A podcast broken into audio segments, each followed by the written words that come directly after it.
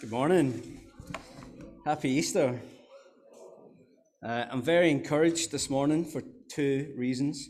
First of all, this time last year, uh, either myself or Daniel uh, or Andy, Rob, Joe, uh, one of one of us will have been in a, in our homes, probably at a desk or at a table, uh, recording um, our our welcomes, our worship, our sermon, whatever it might be. Um, one year on, it's amazing to be here, standing in front of actual people, actual church family, um, talking about the good news of Easter. Um, so, what, what an amazing encouragement that is. I'm also encouraged because this morning uh, I stood in front of the mirror after I got ready and I said to Indy, I was like, how can I go to church with hair like this? and then how can I get up and preach with hair like this? Um, but I've been encouraged to see that there's an awful lot more of you who are in the exact same situation. So, so I've been encouraged. I feel less bad. There's some awful barnets out there. So, um, on this day, we celebrate the Lord Jesus returning to life three days after he was put to death on a cross, and we call it the resurrection. Um, and we celebrate it because it changed everything. Everything that we as Christians believe is predicated, balanced on the events of Easter Sunday. The reason this building is here is because of Easter Sunday. The reason that we're all gathered um, is for that reason. Um, because the, re- the result of that event 2,000 years ago is new life, freedom from sin, adoption as sons and daughters of the Most High God. That's what Easter Sunday means. That's what it's brought. That's why it's so good to gather as a church, as people um, in this place to celebrate, to say hallelujah, to say amen to that. As a church, over the last couple of months, we've been working our way through the book of Exodus. Uh, we've just finished up going through the Ten Commandments. And we have seen, as a church, the need that we, as God's creation, have to be made right and to live according to God's standards for the original readers of those commandments um, so many thousands of years ago. Um, they showed them how to live, how to please God. But for us, reading them today, they show us the goodness and the glory of the God of the Bible. And what they show us is freedom. They point to Jesus and they say, This is where you find freedom from the law, freedom from sin, freedom from the need to match up and new life through the Spirit. The Old Testament points forward, and what it points forward to is this day. It's Easter Sunday to the resurrection. Because on Easter Sunday, the body of Jesus Christ was resurrected. That means it was brought back to life, it was raised from the dead. And when that happened, everything changed for all of us. We're going to read this morning from the book of John, um, we're going to read all of chapter 20 together. Um, and we're going to we're going to learn some more about Easter Sunday and what happened on that that amazing historic day. So John chapter 20, if you've got Bibles, please feel free to read along. Early on the first day of the week, while it was still dark, Mary Magdalene went to the tomb and saw that the stone had been removed from the entrance. So she came running to Simon Peter and the other disciple, the one Jesus loved, and said, They have taken the Lord out of the tomb, and we don't know where they have put him. So Peter and the other disciple started for the tomb. Both were running, but the other disciple outran Peter and reached the tomb first. He bent over and looked in at the strips of linen lying there, but did not go in. Then Simon Peter came along behind him and went straight into the tomb. He saw the strips of linen lying there, as well as the cloth that had been wrapped around Jesus' head. The cloth was still lying in its place, separate from the linen. Finally, the other disciple, who had reached the tomb first, also went inside. He saw and believed. They still did not understand from Scripture that Jesus had to rise from the dead. Then the disciples went back to where they were staying. Now Mary stood outside the tomb crying. As she wept, she bent over to look into the tomb and saw two angels in white seated where Jesus' body had been, one at the head and the other at the foot. They asked her, Woman, why are you crying? They have taken my Lord away, she said, and I don't know where they have put him. At this, she turned round and saw Jesus standing there, but she did not realize that it was Jesus. He asked her, Woman, why are you crying? Who is it you are looking for? Thinking he was the gardener, she said, Sir, if you have carried him away, tell me where you have put him, and I will get him. Jesus said to her, Mary. She turned toward him and cried out in Aramaic, Rabboni, which means teacher. Jesus said, Do not hold on to me, for I have not yet ascended to the Father. Go instead to my brothers and tell them, I am ascending to my Father and your Father, to my God and your God. Mary Magdalene went to the disciples with the news, I have seen the Lord. And she told them that she had seen that he had said these things to her.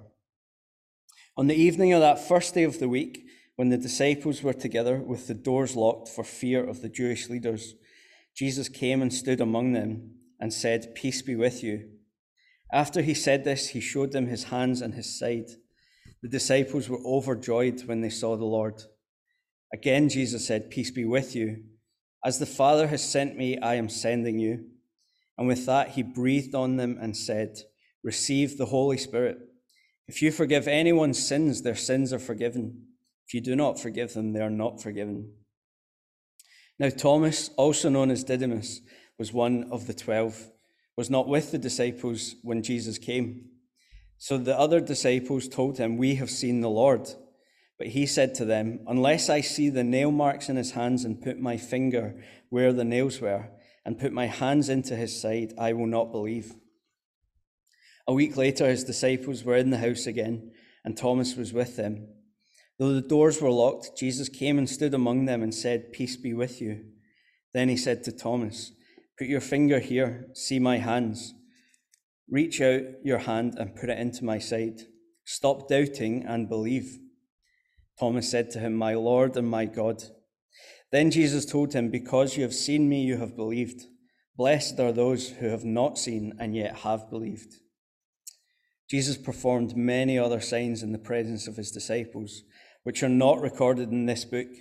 But these are written so that you may believe that Jesus is the Messiah, the Son of God, and that by believing you may have life in his name. Father God, we give you thanks and praise for your word.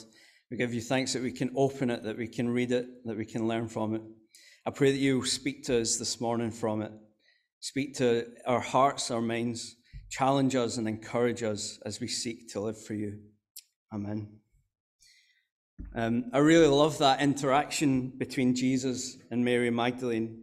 Mary Magdalene has had a bit of a rough weekend, to put it mildly.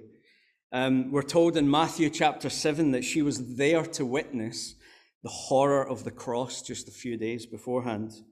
Um, and Matthew chapter 27 tells us that she personally witnessed the brutal, punishing death of Jesus on the cross, watching as life left his body. And so she has experienced grief upon grief. Her emotions are at their most frail. And while she is in that terrible state, she comes to the tomb to discover that Jesus' body is no longer there. It was customary in those days to grieve for three days. And on this third day, she was clearly still in a terrible state of grief. So then, this new development, this new information, might just have been about the last straw. As we read that passage, Mary Magdalene is at rock bottom. I'm sure that many of us have felt at rock bottom in various ways at some point in our lives, maybe specifically in the last 12 months. In the last year, we have all had to deal with isolation, with loss of friendship and fellowship. We've had our lives turned upside down. That might have brought with it a great deal of, of stress, maybe loneliness, possibly depression, a rapid drop in our mental well being. We might have seen a rise in apathy listlessness, a feeling that there's not much point anymore, or that things won't ever change. Many of us in that time have suffered loss and grief, illness and death. Many of us have had to watch from afar as we, as those that we care about grow up or grow old. Many have had to parent alone or without help from family. We've been unable to see friends and family. Some prospects have been impacted, and our ability to connect with and enjoy the company of others has been absent for so long. We've missed church and fellowship. I'm sure that I'm not the only one who, who reads those words, who, who sees the person of Mary Magdalene here at absolute rock bottom and might just about understand, might have a bit of empathy, might be able to identify with, that, with this feeling of being at rock bottom, the frailty knows what it's like to be really, really struggling and understands this feeling. Mary's tears are such a big part of this story because in that moment, when she is at her most frail, at her most isolated, when her grief is at its highest point, when it is overwhelming, Jesus is there.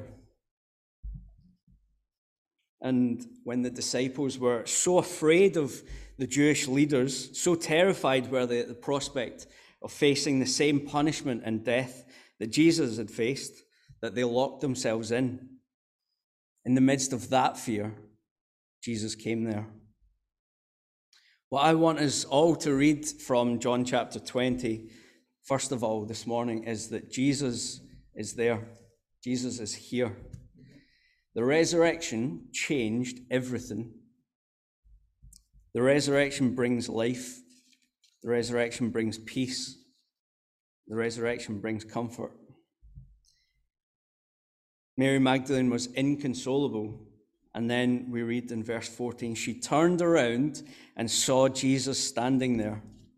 But she did not realize it was Jesus. He asked her, Woman, why are you crying? Who is it you are looking for? Thinking he was the gardener, she said, Sir, if you have carried him away, Tell me where you have put him, and I will get him. Jesus said to her, Mary. She turned toward him and cried out in Aramaic, Rabboni, which means teacher. Who is it you are looking for? That's the question asked to Mary, asked by the very one who is the answer to that question Who are you looking for? Comfort is found in the Lord. Let me point you to some other parts of the Bible that tell of the Lord being a place of comfort and refuge for his people when they need him the most. Psalm 34, verse 18 The Lord is close to the brokenhearted and saves those who are crushed in spirit. Isaiah 41:10 So do not fear for I am with you do not be dismayed for I am your God I will strengthen you and keep you I will uphold you with my righteous right hand. And then Revelation 21, verse 4 He will wipe away every tear from their eyes. Death shall be no more, neither shall there be mourning, nor crying, nor pain any more, for the former things have passed away. That verse there from Revelation talks of resurrection. That verse is possible. That future is possible and is true because of the resurrection. One day every tear will be wiped away because the tomb is empty, because Jesus is raised from the dead and has returned to the Father. Mary Magdalene's tears were wiped away, were turned to joy by the Lord because Jesus is resurrected. This is the good news of the gospel that the cross didn't win, that sin and death have been defeated, that victory over the grave has been won, that people who are far from God can be brought near. Not only that, but can personally know this comforter, this person of comfort for themselves. And if you don't know him, if you haven't given your life to him, that is what is on offer. In Jesus, there is life, there is comfort, there is salvation. There is meaningful relationship. There is freedom. There is victory. How many of those things have we not had over the past 12 months? How many of those things have we not had in our lives? But in Jesus, there is comfort, salvation, meaningful relationship, freedom, victory, freedom from sin, victory over death. Jesus is victorious. He is a resurrected, victorious King, and at the same time is gentle and loving and near to us. That is what we believe, and that is who we believe in. Mary Magdalene was asked, Who is it you are looking for? She was looking for Jesus. And this is who we are looking for. This is who you are looking for. His name is Jesus. You might not know it and you might know it. You might believe it or you might not believe it. But Jesus is who we are all looking for, who our hearts are longing for, who we have, who we have been created to know and to be in a, in a relationship with. When she saw him, she recognized him and knew him, and Mary's tears were wiped away. She cried out, Rabboni, my teacher. Resurrection brings life, it brings reunion, it brings joy, it brings freedom.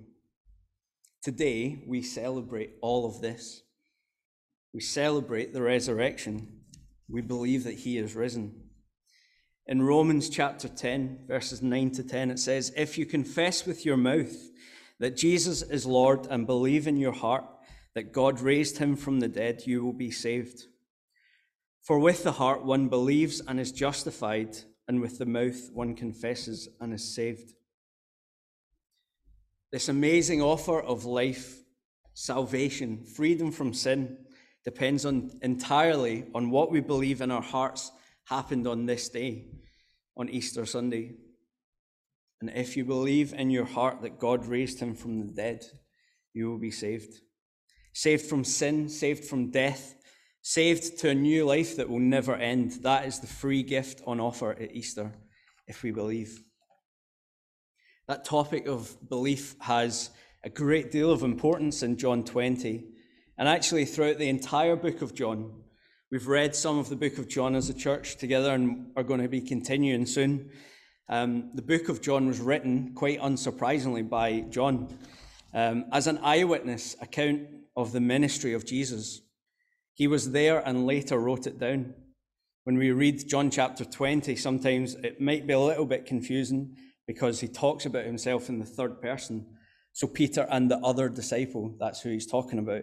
The other disciple is himself. That's John. So the things that are written in this book, in the book of John, were written by John, who witnessed them happening himself. And verse 8 says, The other disciple, finally, the other disciple, that's John, the author of the book, who had reached the tomb first, also went inside. He saw and believed. They still did not understand from Scripture that Jesus had to rise from the dead. And then we read in verses 24 and 25 with Thomas. Now, Thomas, also known as Didymus, one of the twelve, was not with the disciples when Jesus came. So the other disciples told him, We have seen the Lord. But he said to them, Unless I see the nail marks in his hands, and put my finger where the nails were, put my hands into his side, I will not believe. The reason that these verses are so interesting and what I want to talk about and look at them for is because what we, what we see earlier on in the life of Jesus. Before the cross and before and recorded, these, these verses that are coming up on the screen were recorded either by John himself or one of the other disciples, but all of these happened before the cross, before Jesus was put to death. Uh, Jesus says in chapter 12, verse uh, of John. Uh, and I, when I am lifted up from the earth, will draw all people to myself. He said this to show the kind of death he was going to die. Then in chapter 14, he says, You heard me say, I am going away and I am coming back to you. If you loved me, you will be glad that I am going to the Father, for the Father is greater than I. I have told you now before it happens, so that when it does happen, you will believe. In Matthew chapter 16, verse 21, from that time on, Jesus began to explain to his disciples that he must go to Jerusalem and suffer many things at the hands of the elders, the chief priests, and the teachers of the law, and that he must be killed and on the third day be raised to life. The Old Testament is, is filled with prophecies of a Messiah. It's filled with promises that the Messiah will die for the sins of the world. As Jews in the first century, John, Thomas, and in fact all of the disciples knew well of this prophecy. All Jews did. And Jesus, during his three or so years of ministry, proved to his disciples and his followers that he was this promised Messiah. These disciples were even told clearly here in Matthew by Jesus himself that he would be killed and then on the third day raised to life. In fact, in Matthew 27, even those who put him on the cross, those elders and chief priests of the law, even they said, he said he's coming back three days later. So, what happened on the Sunday was not a complete surprise to anyone who was in the know. And yet, when we read it, it clearly was. So the question is why were the disciples not waiting for Jesus to come back? Why were they surprised? Why were they not sat waiting outside of the tomb on the Sunday morning? Why were the doors locked when the disciples were together three days after the crucifixion? Why was it not open for Jesus to walk in as he promised he would? As he promised he would be able to, with balloons up to celebrate the resurrection that he told them was going to happen. I've always wondered what was wrong with the disciples that they didn't get it? Why did they act like this, what we read, instead of what, would you, what you would expect?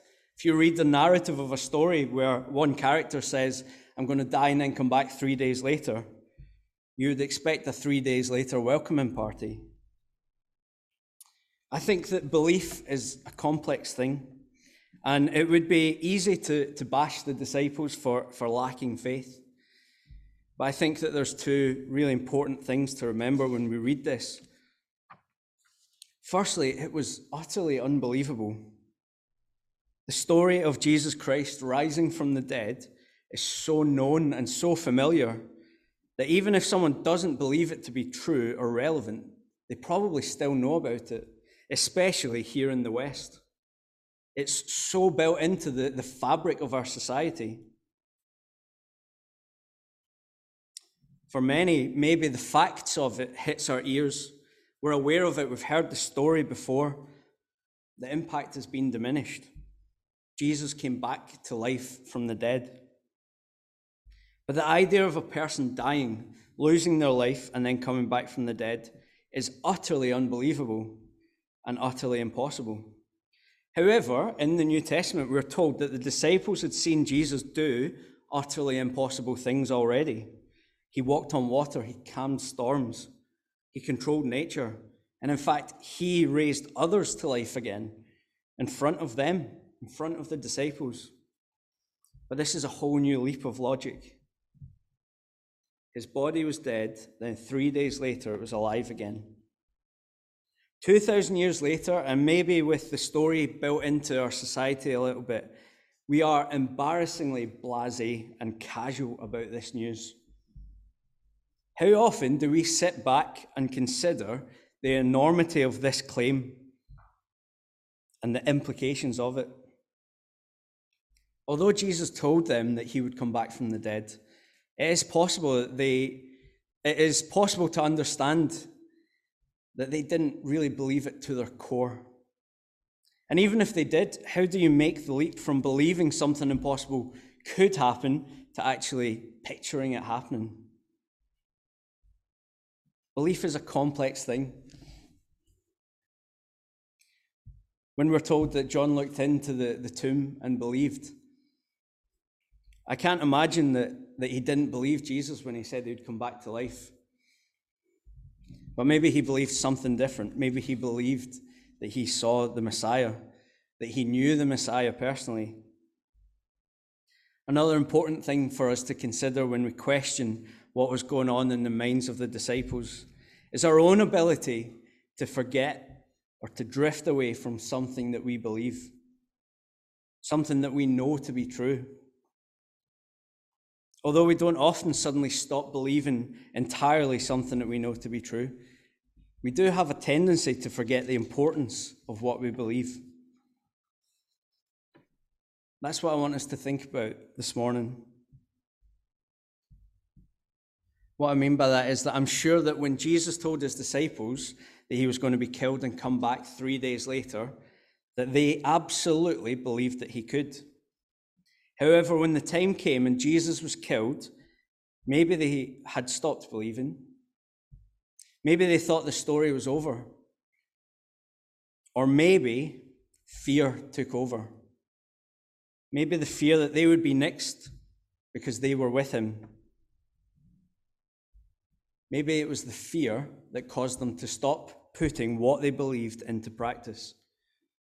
We had such a good representation of that in the New Testament when Peter believed that he could walk on water because Jesus told him that he could, and so he did, right up until he took his eyes off of Jesus, and then he started to drown.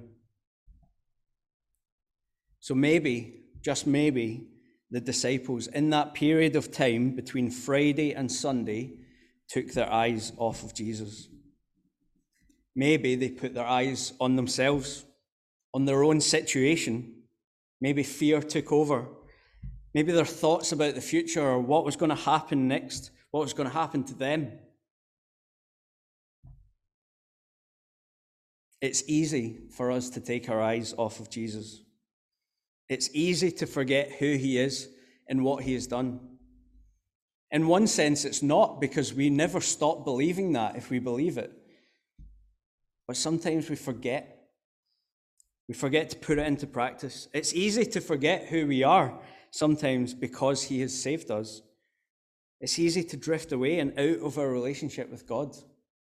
Sometimes we just forget. It doesn't mean we stop believing. We can believe in one moment with absolute fervor that Jesus died for us and came back to life. And then, not long later, forget what the impact of that is. Not long later, find ourselves in sin, in temptation, or just far from Him. In John chapter 20, we're given a visual example of that in this passage, and that's Thomas. The other disciples told him, We have seen the Lord, but he said to them, Unless I see the nail marks in his hands and put my finger where the nails were, put my hand into his side, I will not believe. A week later, the disciples were in the house again, and Thomas was with them. Though the doors were locked, Jesus came and stood among them and said, Peace be with you. Then he said to Thomas, Put your finger here, see my hands. Reach out your hand and put it into my side. Stop doubting and believe. Thomas said to him, My Lord and my God. Then Jesus told him, Because you have seen me, you have believed. Blessed are those who have not seen and yet have believed. So the other disciples weren't privy to the information that Jesus was coming back three days later and that Thomas hadn't been told. But just maybe Thomas took his eyes off of Jesus.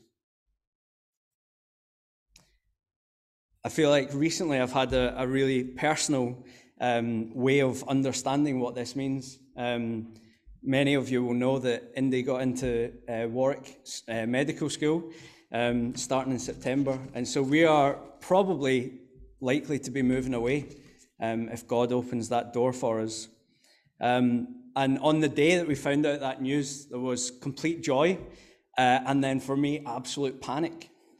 Because I absolutely believe that God has a plan, knows exactly what he has in store for me and for my wife uh, and our whole future. And yet, for just a moment, I took my eyes off of God. I took my eyes off of that truth that I absolutely believe. And I kind of took on myself all of the fears and the worries and the stresses of that. So Thomas knew exactly what the other disciples knew, but I feel like I can completely understand his reaction here. Belief is a journey, it is an ongoing practice. I don't believe that the events of, the, of that Friday, that the, I don't believe that in the midst of all of that, the crucifixion, that the disciples had stopped believing for a minute that Jesus was the Son of God. They had seen it, they had the proof, they had first hand witness accounts of the things that Jesus did to prove that he was the Son of God. But I think on that Sunday morning or the Monday evening, maybe they just took their eyes off of him. The panic, the fear, the worry, the grief all contributed to something that I'm sure every one of us can understand. That it's easy to drift just a bit from what we believe, what we know to be true. Those disciples were told that Jesus would die and come back to life three days later and three days later seemed to have forgotten that he promised he would. How often do we as Christians forget what we believe, what we have been told, what we have seen in our own lives? How often do we forget that we have been forgiven once and for all, that our sins died on that cross? How often do we feel like we have sinned too greatly despite the biblical truth that we are set free from sin? How little do we live out the reality that we are adopted sons and daughters of the risen King? How often do we just forget that our lives, our daily bread, our every single need is joyfully provided by God when we ask Him? How often do we spend an entire day ignoring or simply forgetting God, despite the fact that we now have a relationship with Him? Forgetting or choosing to forget that we can spend time with Him in prayer. It's so common for us as Christians, I think, to find ourselves stuck in a cycle of guilt and shame, or if not, lethargy or just downright apathy. And that is because we stop believing, or at least we stop living what we believe. I'm sure that of those things that I read there, all of us have felt that at some point. That doesn't mean that we stopped believing that Jesus rose from the dead or that we've been saved from our sins. Sometimes we stop believing, or at least stop living what we believe. We believe that Easter Sunday, the resurrection, is life changing. And believing that means that every single day, that means every single day we are living in the fullness and the freedom that the resurrection won for God's kingdom and for our souls. That is our position. Jesus said to Thomas, Blessed are those who will believe without seeing. And then John ends chapter 20 with this Jesus performed many other signs in the presence of his disciples, which are not recorded in, in this book. But these are written that you may believe that Jesus is the Messiah, the Son of God, and that by believing you may have life in his name. By believing you may have life.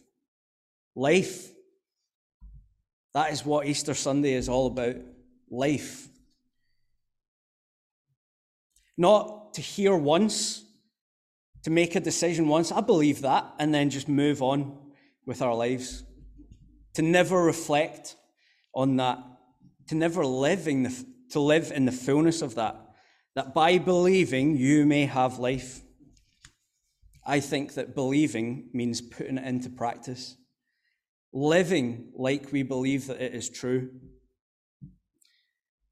There is so much good and grace and encouragement and truth in the Bible for us to believe. Not to just take once and then file it away, I've read that, I know that now. But to meditate on, to reread over and over and over again, to remember each day, to bring it to the front of our minds as we approach each new day as God's people. To believe that what God says is true, that what the Bible says is true, in terms of what has happened, but also what will happen in the future, as well as what's true right now. So, what does it mean to believe? First of all, to believe what He has done, that God created all that we know, all that we understand, that He sent His only Son to die for you and for me, that He brought Him back to life, defeating your sin and my sin once and for all. Believing means believing that He has done that. If you hear that once and then move on with your life, move on to the next thing, then are we really living out what we believe? Our attitude of appreciation towards that truth will inevitably fade if we hear that once and then move on. We remind ourselves every day of the truth of what He has done. Secondly, we believe in what He will do, that He will come again, that He will take us to be with Him in eternity, that He will create all things new and that we will be there with him. To believe means to believe what is ahead of us, to believe what he will do. If we take our eyes off of that, if we take our eyes off of the future we've been promised, we're going to lose appreciation of the temporary nature of this life. We're going to look less and less longingly at the incredible future that he has in store for us.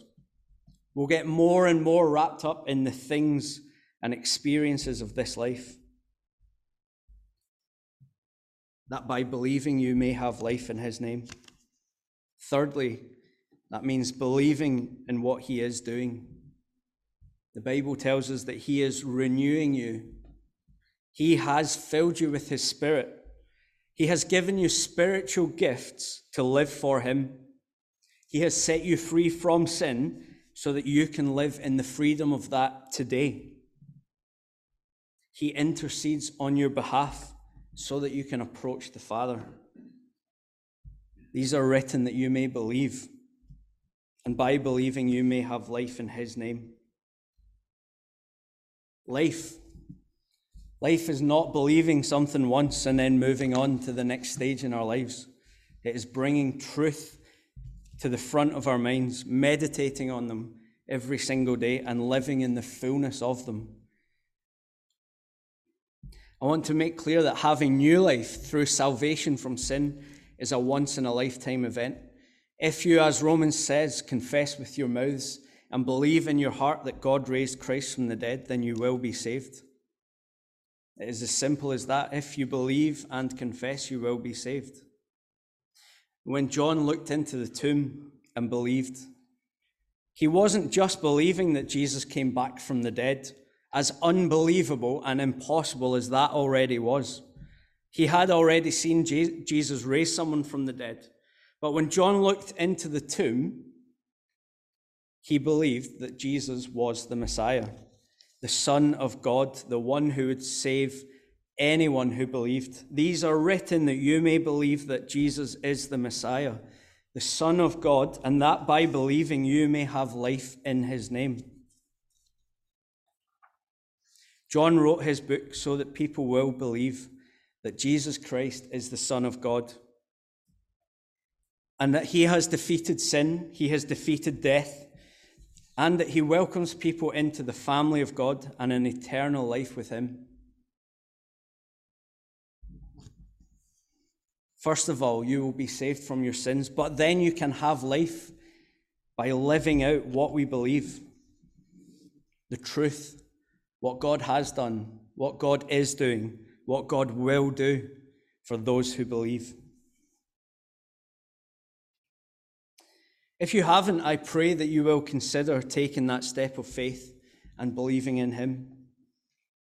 If you have taken that step, I really pray that you are living the life that you have been saved for, that you are as near to God as He is near to you. The Christian life is ongoing belief about what is true. And when you are far from God, which I'm sure every single one of us has felt at some point in our lives, we have to be able to recall truth to bring to our minds what is true, what we believe, what the Bible has told us. Because otherwise, what takes over us is fear, apathy, isolation, feelings of not being good enough, fears that God is far, that we have drifted too far from Him. Separation from Jesus allowed fear and anxiety and worry to creep into the disciples. They locked themselves away rather than waiting at the tomb for him to appear again. When Mary turned around and found comfort in Jesus, he is right there when we turn to him. So believe what is true, what you know to be true, put your belief into action. We do that by praying, reading the Word of God, singing songs of worship, serving, putting our gifts to use, putting our beliefs into action, evangelizing, telling other people about Him. A good test of the state of our faith is how much we share and talk about what God has done and is doing in our lives. Blessed are those who believe without seeing. Let people meet Jesus. Don't just tell them about how to live. Tell them who Jesus is, who he is to you, what he has done for you, how he has set you free. Ongoing belief in the person and work of the resurrection, the person of Jesus Christ and the work of the resurrection of Easter Sunday, of the person of Christ, is what we are called to believe every single day. So let's be absolutely ready for when Jesus comes back again, because the Bible tells us that he is. Let's not be locked away. Let's be waiting at the tomb. Amen. The band are going to come up again uh, and we're going to sing together. Just as they do that, I'm going to read from Ephesians chapter 2 that tells us of this life, this life that we can have every day when we put our faith, our belief into action. Ephesians chapter 2 As for you, you were dead in your transgressions and sins, in which you used to live when you followed the ways of this world and of the ruler of the kingdom of the air, the Spirit who is now at work in those who are disobedient. All of us also lived among them at one time, gratifying the cravings of our flesh and following its desires and thoughts. Like the rest, we were by nature deserving of wrath. But because of his great love for us, God, who is rich in mercy, made us alive with Christ, even when we were dead in transgressions. It is by grace you have been saved. And God raised us up with, with Christ and seated us with him in the heavenly realms in Christ Jesus, in order that in the coming ages he might show the incomparable riches of his grace expressed in his kindness to us in Jesus Christ. For it is by grace you have been saved through faith. This is not from yourselves, it is the gift of God, not by works, so that no one can boast. For we are God's handiwork, created in Christ Jesus to do good works, which God prepared in advance for us to do. Amen.